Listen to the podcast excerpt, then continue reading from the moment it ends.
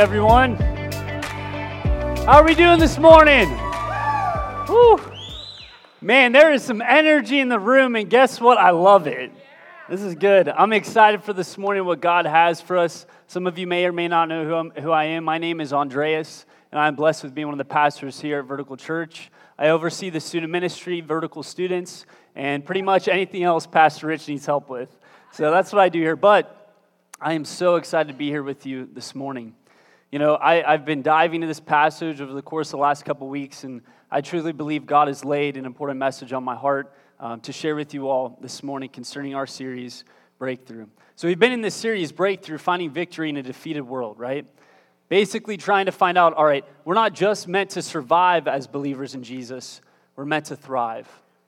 And so, when we think about this concept of thriving and having breakthrough, we need to start thinking of ways that we can have breakthrough. And for some of us in this room, it may not be the ways that we anticipate breakthrough.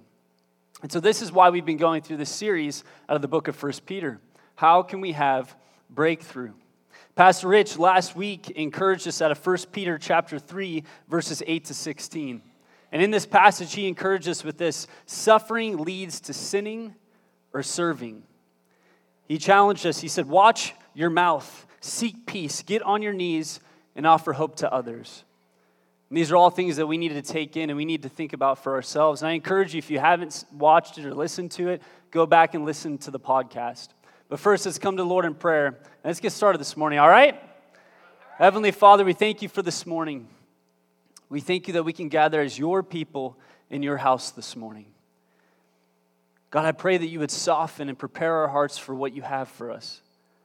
God, your word is sharper than any two edged sword, piercing both bone and marrow. I pray that today, Lord, that your word, as we know, it will not return void. We pray that it wouldn't. We thank you for that promise. In Jesus' name, amen. All right, this morning I want to start off by asking all of you a question Have you ever been naive to anything in life? It's kind of the response I thought we would get. Have you ever been naive to anything in your life? Yeah, yep, I definitely have as well. So I started thinking about this idea of uh, being naive, and I thought back to 2016. I watched a movie, I was a senior in high school. Many of you have heard of it, Zootopia, right? Some of us love that movie, some of us don't. But in Zootopia, it's basically a fictional animal kingdom, okay? And you have a woman, or bunny, I should say, uh, named Judy Hopps right? And Judy Hopps, all throughout this movie, she's very naive to what's going on around her, right? If you've seen the movie, she's extremely naive, okay? And she makes these different naive assumptions all throughout the movie. Her hope is to be a police officer, and in, in this fictional animal kingdom called Zootopia, bunnies aren't supposed to be cops, okay? And she has a friend named Nick Wilde. Some of us might remember this fox, okay? And he kind of sets her straight. He says this he says everyone comes to Zootopia thinking they can be anything they want. Well, you can't. You can only be what you are sly fox, dumb bunny. And he kind of sets her straight. He's like, listen, you need to wake up. This is where we live. You're just a dumb bunny, and I'm just a, sly, a sly fox. Well, I started thinking after the movie, and I remember this clear as day. I'm like, wow, they made that character super naive. And then I thought to myself, oh, darn, I'm pretty naive as well. Uh oh. And then I started thinking, man, I'm a senior in high school. What am I naive to? Started thinking, well, I'm naive to the fact that gasoline costs money. I'm naive to the fact that I need to pay bills eventually or college bills. I'm naive to the fact that my parents make like super important decisions that I have no idea about and what it entails. And the same thing I think can be said for us as Christians, as believers in Jesus Christ. Unfortunately, I think that we are naive to the sin and brokenness of our world that surrounds us. And no one likes to be said or told that, hey, you're, you're kind of naive. None of us like that. It doesn't necessarily puff us up and make us proud, right? It kind of humbles us, brings us down to a level ground. And I think in, in this passage we're going to study today, the Apostle Peter, he's trying to say, hey, you need to humble yourselves. You're naive to a particular area in your walk with Christ. And so, this, this area that we may be naive to It's the sinfulness and brokenness of our world. The uh, famous, well known pastor, Warren Wiersbe, he says this. I love this. He says, The Christian life is not a playground, it is a battleground. And we must be on our guard at all times. See, for some of us in this room, we're not ready for the battle that wages day in and day out. And the Apostle Peter, he's going to tell us you need to be battle ready. You need to be ready every day for battle because you live in a world that is full of spiritual warfare, that is full of sin and brokenness and wickedness. So, this brings us to our question today How can we be battle ready? In a world that seems at times super peaceful, at times, listen, at times, super peaceful and relaxing because we're over here in North America, chilling, doing whatever we're doing, right? Enjoying certain things in life. As the world, as we see it, there's crazy stuff going on. There's wars, there's pestilence, there's all kinds of different things, natural disasters. But here in America, we are blessed in several ways. And I believe that the American church at times is not prepared for certain things that we should be prepared for. Okay? So how can we be battle ready? This leads us to our passage, 1 Peter chapter 4 verses 1 to 11. That's where we're going to be today. A little bit of background of this passage. 1 Peter was obviously written by the apostle Peter and he's writing to a, a, group of believers that are scattered all throughout the northern areas of Asia Minor. These Christians include both Jews and Gentiles. And during this time, there's uh, an emperor in Rome named Nero who is reigning. And he's deciding to ramp up all of his persecution against believers in Jesus Christ. He wants to take it to the next level. He wants to hunt down Christians. He wants to put them to shame. He wants to wipe out their Savior, the name of Jesus Christ. And guess what? Over 2,000 years later, guess what? He didn't succeed. Praise God for that. God had bigger and better plans. And in this passage, Peter is going to help us understand how to be battle ready. But first, we need to understand that our passage has close ties to the passage prior. So last week, when Pastor Rich preached out of uh, 1 Peter chapter 3, when we get to verse 18, it says this For Christ also suffered once for sins, the righteous for the unrighteous, to bring you to God. He was put to death in the body, but made alive in the spirit. See, we've been considering Jesus Christ as an example of one who suffered unjustly, correct? He suffered at the hands of wicked men for what? For something that was righteous. The idea that sin could be broken and sin could be put away with. And so we need to take this into consideration as we dive into our 11 verses this morning. That Jesus, He is the prime example of someone who suffered unjustly, someone who suffered at the hands of wicked men. So let's dive into our passage this morning, I want to change it up a little bit. I want to encourage us, if you're able to, stand with us as we read God's word, as I read it. And I want to encourage all of us, if we're able to, stand. This is the word of the Lord, and the word of the Lord, as I referred to earlier, is sharper than a two edged sword. It's powerful. These are God's words to us, and we need to show honor and respect to it.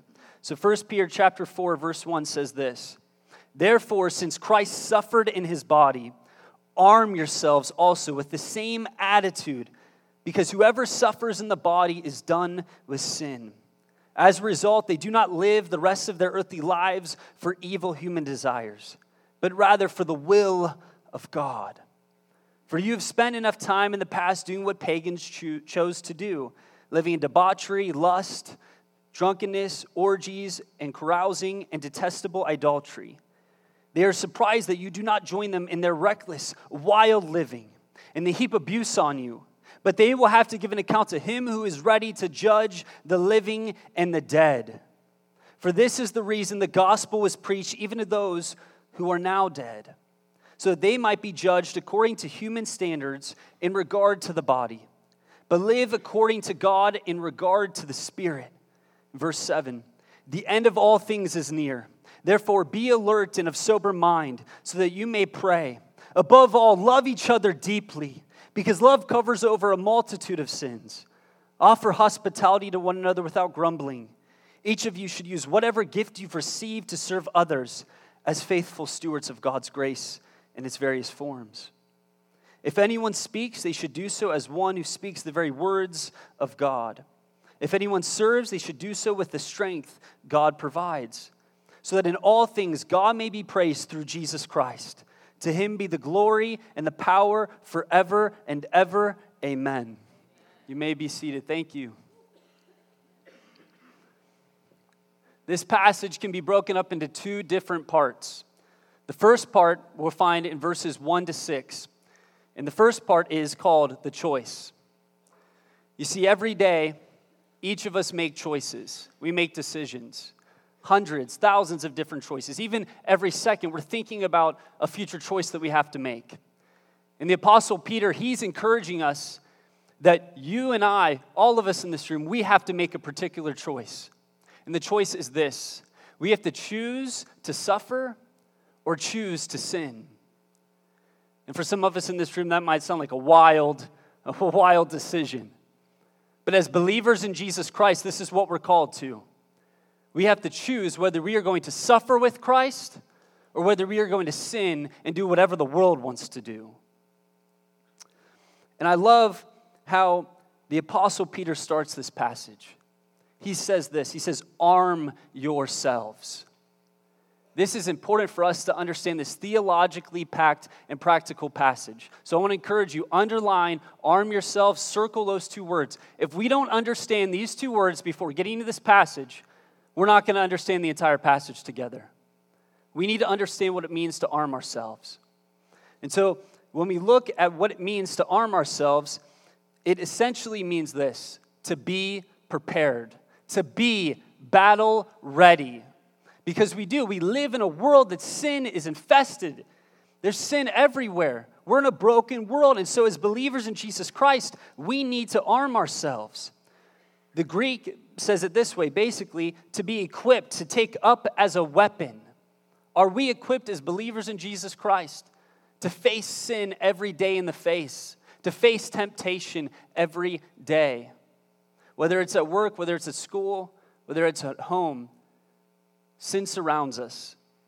And as believers in Jesus Christ, we need to fight against sin. We live in a world where people say, do whatever you want to do. Whatever pleases you, just do it. That goes directly against God's word. God's word challenges us and encourages us to do what he says to do. Why? Because what he says is best for us. His way, trust me, is the best way. Many of us in this room, we have done things, we have said things that we thought was the right way. And guess where it led us? Right where Scripture tells us to death and destruction. And this is why it's so important for us to be battle ready. So, what does it mean to be battle ready? It simply means to be prepared. So, here's some questions for us to ask ourselves Are we taking the doctrine of a fallen world seriously? as believers in Jesus, do we understand that we live in a fallen world? Do we understand what that means? That for some of us in this place, we go to work and we might be the only Christian in that place. And temptations surround us. Are we going to follow what our coworkers are doing? Or are we going to do what we know is the right thing to do? Are we going to start gossiping about people? Are we going to start saying negative things about people? Are we going to join in with whatever they're doing? Or are we going to be obedient to what God's word says? Are we naive to the sin around us? Do we have a realistic view of a fallen world? See, Peter isn't trying to scare us, he's trying to prepare us. One of my favorite Christian authors of all time, some of you may know who this is, but his name is Oswald Chambers. If you've ever read the devotional Utmost for His Highest, I highly encourage that devotional. It's a devotional I personally read every day. It's a devotional that is very challenging, but I love this. He says this about when it comes to Christian suffering and God's will. He says, No healthy Christian ever chooses suffering. He chooses God's will as Jesus did, whether it means suffering or not. Whether it means suffering or not. The verse goes on and says, Arm yourselves also with the same attitude, or the same mind. Or other translations say the same purpose. Peter's reminding his audience that we must be willing to suffer for doing what is right. So here's the question we need to ask ourselves Are we following God's will, even if it means suffering? Are we willing to suffer for the sake of the gospel of Jesus Christ? It's a question we need to ask all of ourselves. And in Matthew chapter 4, verses 1 to 11, guess what? Our own Savior himself faces temptation. Satan comes and tries to tempt him and tries to tell him, You can have everything. He says this He says, I will give it all to you, he said, if you kneel down and worship me. But what does Jesus do? In that moment, our Savior stood strong and he knew that the Father's will was much greater than what Satan was telling him. What was the Father's will for Jesus Christ? It was for him to suffer. The Father's will for, was for his own Son to suffer so that you and I could have a right relationship with God, so that sin could be defeated, that the world that is infested with sin could be made new one day. This is why Jesus willingly went to the cross. It was the Father's will for him to do so. And every day, you and I are, are tasked with the question it's either the Father's will or our own will. At the end of the day, we should all understand and know that God's will is greater than our own personal will. He has great plans for us. We may not understand them at every corner, but what we do know is we have a Savior, a God, who's fully in control. He's sovereign, He's over everything. Maybe you had a horrible week. That sucks. I'm sorry you did. But guess what? We have a God who is over everything. And that should bring us peace, even in the worst of things in our lives. And that's tough to hear because we live in a world where we want answers immediately. But sometimes God says, wait, I have something greater in store. So we need to be asking ourselves are we following God's will, even if it means suffering? There will come moments in our lives where we're going to have a choice to sin, to follow what everyone else is doing, or to suffer for the sake of the gospel. This is why Jesus says, If anyone would come after me, let him deny himself and take up his cross and follow me. Listen, it's not easy to follow Jesus Christ, but it is 100% completely worth it. So if there's someone in this room who, thinks, oh man, if I follow Jesus, everything's gonna be put perfectly into place. I'm gonna make so much money. I'm gonna get everything I want. Guess what? Reality check. That's not how Jesus works. He's not a genie in a bottle. He is a sovereign, all powerful, all knowing, almighty God. He is the Alpha and the Omega, the first and the last. That is the Savior we worship. That is the Savior that has rescued and redeemed us. His will is greater than our will. Let's not forget, Jesus not only follows the will of the Father, but yes, he says no to sin. And we know in 1 Peter chapter 2, verse 22, it says he committed no sin and no deceit was found in his mouth. Jesus was sinless, he was perfect. And we must too say no to sin. And we cannot, in our own strength, say no to sin. We need the help of Jesus every day to say no to sin. To say no to that, that, that, that deal that someone wants to make with you in your business that you know isn't God honoring. To say no to, to sleeping with your girlfriend or your boyfriend. To say no to moving in with someone. To say no to cheating on a test or a quiz. We need to be able to say no, and we can only do so with the power of the Holy Spirit. Because as believers in Jesus Christ, we do have a battle waging inside of us. It's called the flesh. And the flesh, in Galatians chapter 5, it dives deep into what the flesh is. And basically, the flesh does whatever the flesh wants to do, and we need to say no to it. It's called self control. A lot of us in this room, including myself, we need to learn self control every day. It's something we need to be reminded of every day. Unfortunately, I think this is something, I'm going to speak to men right now. It's something as men I think we've veered off from self control, self discipline. As men, we need to be disciplined. We need to be self controlled because that's what God calls us to for the sake of our wives and for our families. We need to be self controlled. We must say no to sin. He goes on, he says, Whoever suffers in the body is done with sin. He isn't saying we won't sin anymore this side of heaven. What he is saying is we must choose God's will over our own sinful desires. We must say no to the old ways, i.e., debauchery, drunkenness, orgy, carousing, detestable idolatries. And guess what? Every sin you see in this passage, take a look at the passage, look at every sin. Guess what? What I believe is that every one of those sins refers to self, self idolatry. The idea that we worship ourselves. And Peter's saying, don't do that. Instead, he's saying we need to say no to the old ways. I love what this, this idea I've heard. It's basically as simple as this. Many of us know this, but when a criminal testifies against another criminal, what happens? They usually get a, get a good deal, usually, okay? So, for example, they're given a fresh start in exchange for their help or for whatever they've told the authorities. Maybe a new name, a new home, a new life. No one knows of their past, and they can either go straight or revert, or revert to the old ways. This, this is the same for a Christian as given a new life by God in God's eyes. The old life of sin is done away with. And catch this the statute of limitations has run out. And then we get to verse 4.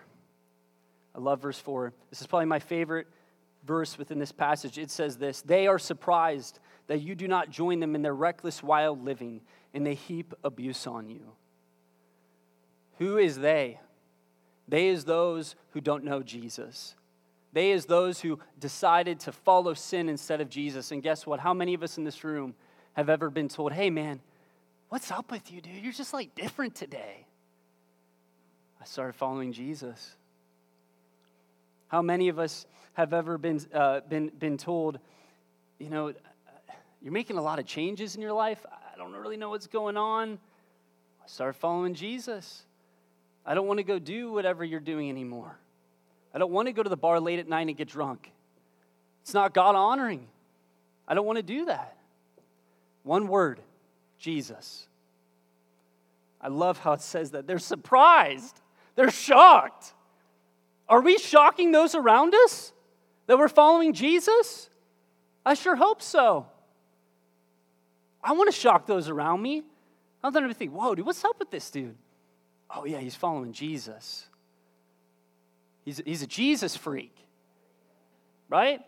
Or he's a fanatic, right? That's what it is. So let's get to our big idea for this morning. Our big idea is suffering for Christ is to be counted as a privilege. Suffering for Christ is to be counted as a privilege. When we think about the choice of whether we choose to sin or to suffer, we need to remind ourselves every day that to suffer for Christ should be counted as a privilege. When you came to faith in Jesus, you were called his child. You were given a new name, a new identity. And every time you face suffering, it is a privilege. It may not seem like it in the moment, it may not seem like it for several years, but when it comes to what God's word says, and how Christians throughout the last over 2,000 years have suffered, several missionaries, several martyrs, they counted it a privilege to die for Jesus Christ. They counted their suffering as a privilege for Jesus. So when someone says to you, Dude, I can't believe you're a Christian. Why are you a Christian? That's ridiculous. Count that as a privilege. When someone says to you, I can't talk to you because you're a believer in Jesus, count that as a privilege because you are a follower of Jesus and his way is greater. This leads us to our second half of our passage, verses 7 to 11. We're going to call this section the actions. And what's going to follow are six different actions. See, I told you earlier on, this, pa- this passage is packed theologically, it's also packed practically. There are some practical steps as believers in Jesus that we can follow. And so, from verses 7 to 11, these are steps as believers in Jesus we need to follow every day. Steps that we need to be challenging ourselves. Maybe we're really good at one or two or three or four of the steps, but maybe we're weak on one or the other. These are steps we need to work on as believers in Jesus. So, the first step is this be anticipating. Be anticipating. We see this in verse 7. As verse 7 starts off, it says, The end of all things is near. I don't know about you, but that gets me excited. The end of all things is near. Why does that get me excited? Well, some people believe this passage is referring to the destruction of Jerusalem, maybe the rapture, the return of Christ to reign. What I believe this passage is referring to is the destruction of the heavens and the earth at the end of the millennium. Simply put, there is going to be a new heaven and a new earth one day. And this is what we can be anticipating as believers in Jesus. This sinful, broken, fallen world where we see potholes, we see stuff on the news every day, guess what? It's not going to last. It's going to be destroyed one day. And our God is going to put a new, a new heaven and a new earth in place where we get to worship Him for all of eternity, where we get to be in communion with Him. Who's excited? I'm stoked for that. And so it's something, uh, the, the Apostle Peter, he's trying to tell us all right, now you know the choice. Here are the actions you need to take. You've made your choice. Hopefully, you chose to suffer with Christ over sin. Now, put it to action. Be anticipating the new heavens and the new earth. Some days, guess what? That's harder for us to do than others. And so I want to encourage us to remind ourselves of this this is not all there is. This is not all there is. We need to remind ourselves of that every day. This isn't all there is. So maybe you crash your truck, you crash your car, you're like, dude, this sucks. That's horrible. That is horrible. But guess what? It's not all there is. Maybe you lose a lot of money, maybe something bad. It's not all there is. God has something bigger and greater in store for us that is going to blow our ever flipping minds. He has amazing things in store.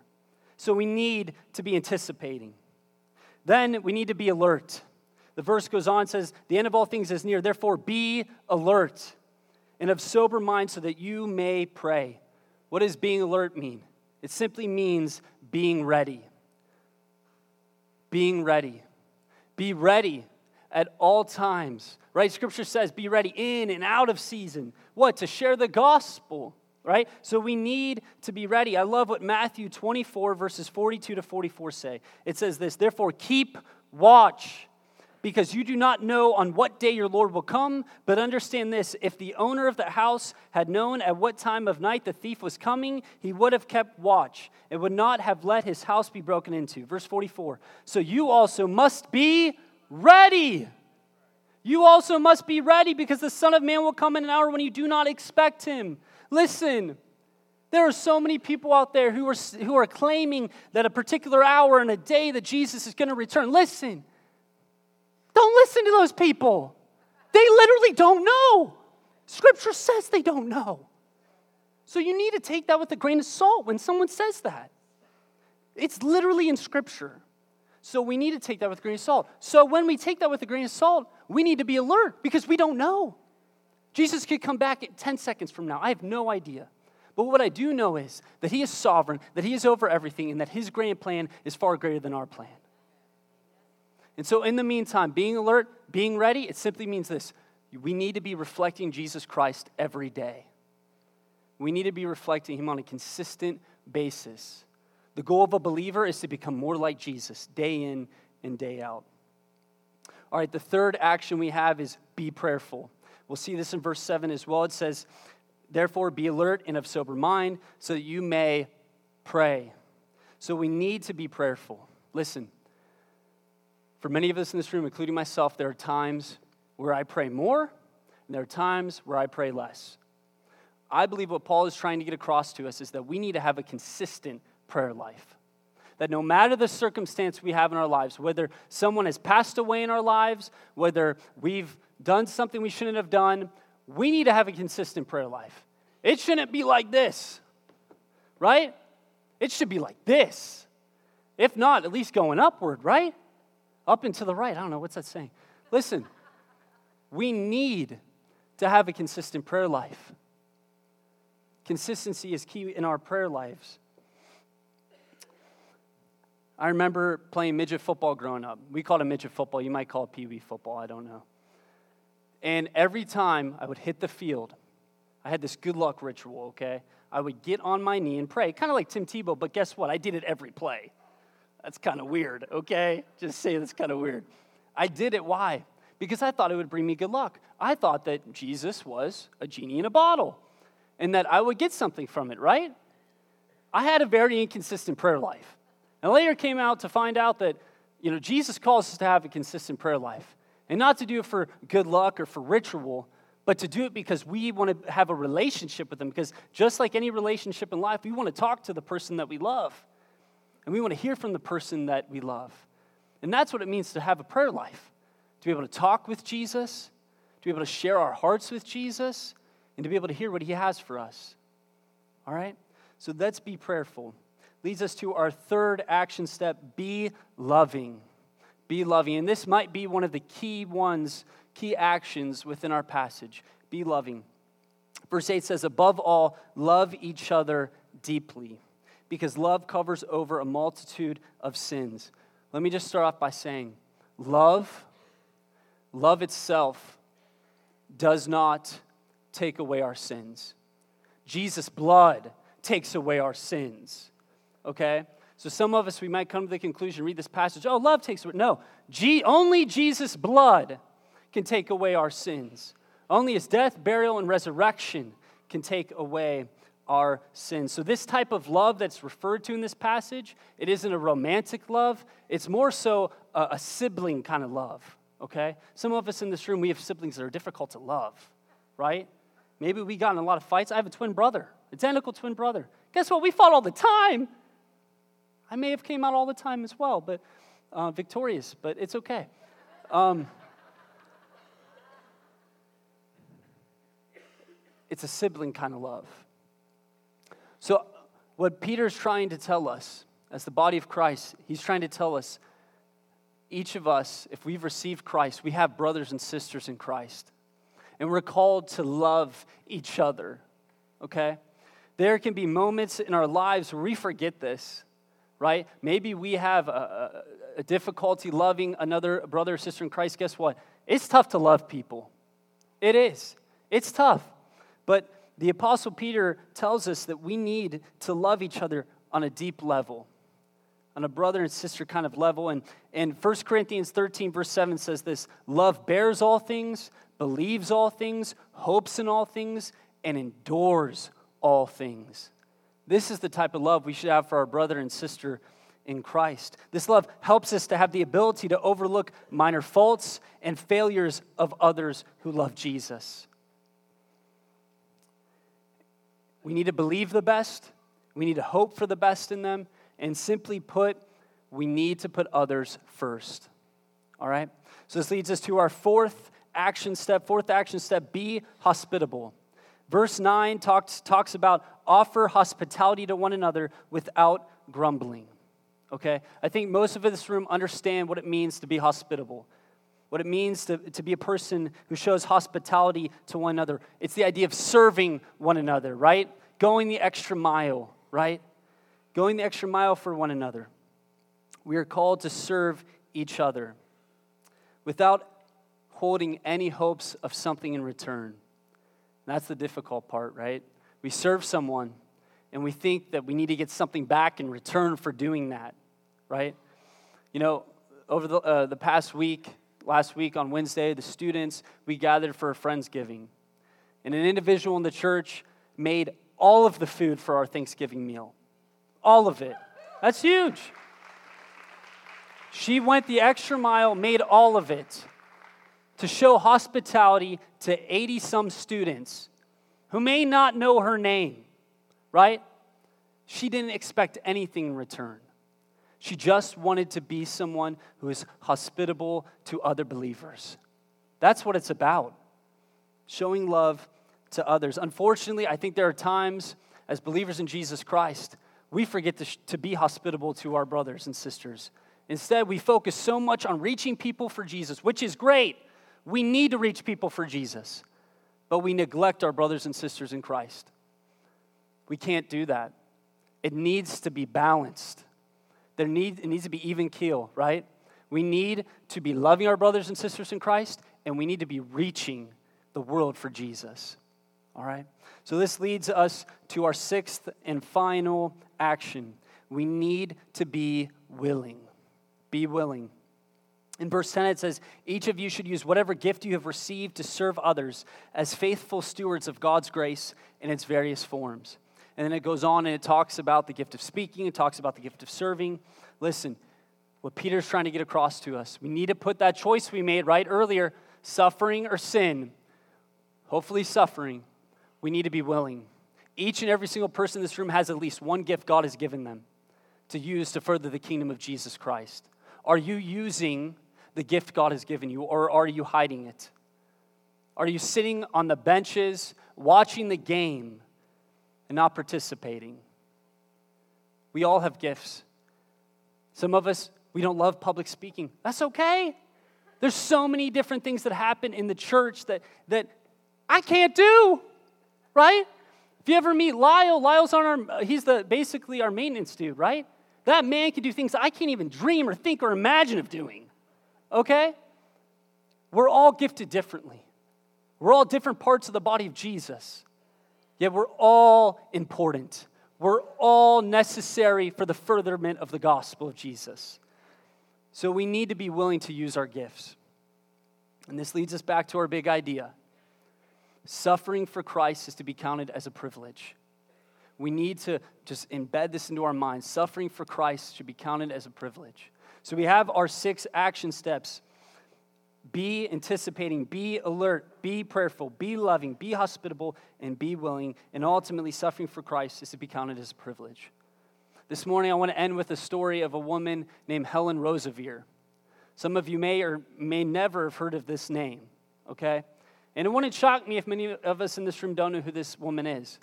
But this woman was English, and she ended up serving as a, a missionary doctor in the Congo, okay, during the early 1960s. And if anyone knows their history about the Congo in the early 1960s, there was an insane civil war, there was up, uh, upheaval, there was unrest. It was, it was just a bad time, okay?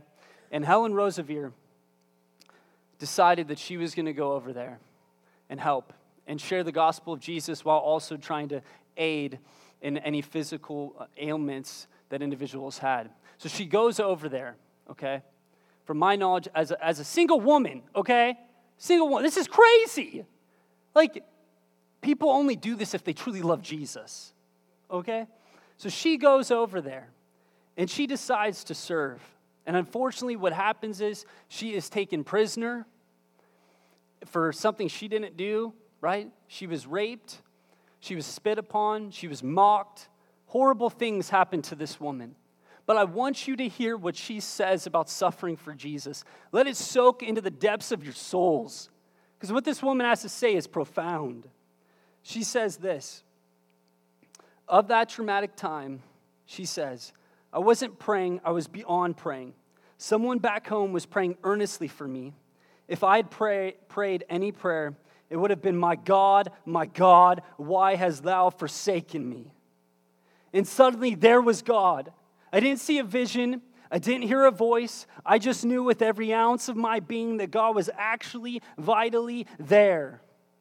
God, in all his majesty and his power, he stretched out his arms to me. He surrounded me with his love. And he seemed to whisper to me 20 years ago, you asked me for the privilege of being a missionary. This is it. Don't you want it? Fantastic, the privilege of being identified with our Savior as I was dri- driven down the short, short corridor of my home. It was as though He clearly said to me, These are not your sufferings. They're not beating you. These are my sufferings. All I ask of you is the loan of your body, and the innumerous relief swept through me one word became unbelievably clear, and that word was privilege. He didn't take away pain or humiliation. No, it was all there, but now it was altogether different. It was with him, for him, and in him. He was actually offering me the inestimable privilege of sharing in some little way the edge of the fellowship of his suffering. In the weeks of imprisonment that followed, in the subsequent years of continued service, looking back, one has tried to count the cost. But I find it all swallowed up in privilege. The cost suddenly seems very small and transient in the greatness and preeminence of the privilege. Can you, will you believe it and enter into it? Amen. A woman who is beat, who suffered at the hands of wicked men, who is raped, who is mocked, if she can go over to the Congo, right, and share the gospel of Jesus Christ willingly, knowing that her life was in danger, and we're sitting here in North America like, hey, this is great. Someone said something bad about me. Someone mocked me. This woman says it's a privilege to suffer for Jesus Christ. Do we believe that it is a privilege to suffer for Jesus? When most of us in this room, there may be some individuals in this room who have suffered like she had, but most of us in this room have never suffered the way she did. Yet she says, I count it a privilege. Does our suffering mean anything as believers in Jesus? A resounding yes. Can we say yes? For a Christian who knows the suffering of Christ, it can mean a chance to share in his sufferings for his glory as we serve him with our lives. It's all about his glory, not ours. We suffer not on our own behalf, but on the behalf of a Savior who knows and loves us. Praise be to God. Let's pray. Heavenly Father, we thank you for this morning. God, I know that there are brothers and sisters in this room who are suffering. God, I pray that they would not see it as a divine absence, but that they would see the suffering as your divine grace in and through their lives. That you know what they're going through, you know the struggle, you know the pain. But as believers in Jesus, you call us to further the gospel no matter the circumstance, no matter the suffering that could occur. This is why you tell us in the book of Matthew that we will have trouble in this world. But take heart, you say, I have overcome the world. Father, help us to remember that this is not all there is, but that the new heaven and the new earth will be put into place one day. In Jesus' name, amen. If you need prayer, I just want to encourage you. Our prayer team is going to come forward. Just give them a few seconds, and they're going to be here to pray for you. I hope you all have a blessed day. God bless.